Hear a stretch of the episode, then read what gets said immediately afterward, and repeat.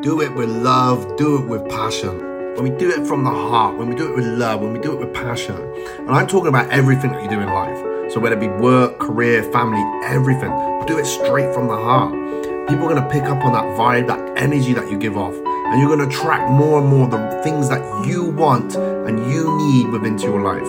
And soon you see that you're repelling the things that you don't want because you won't even think about them and don't think about the things you don't want because you're to get it, right?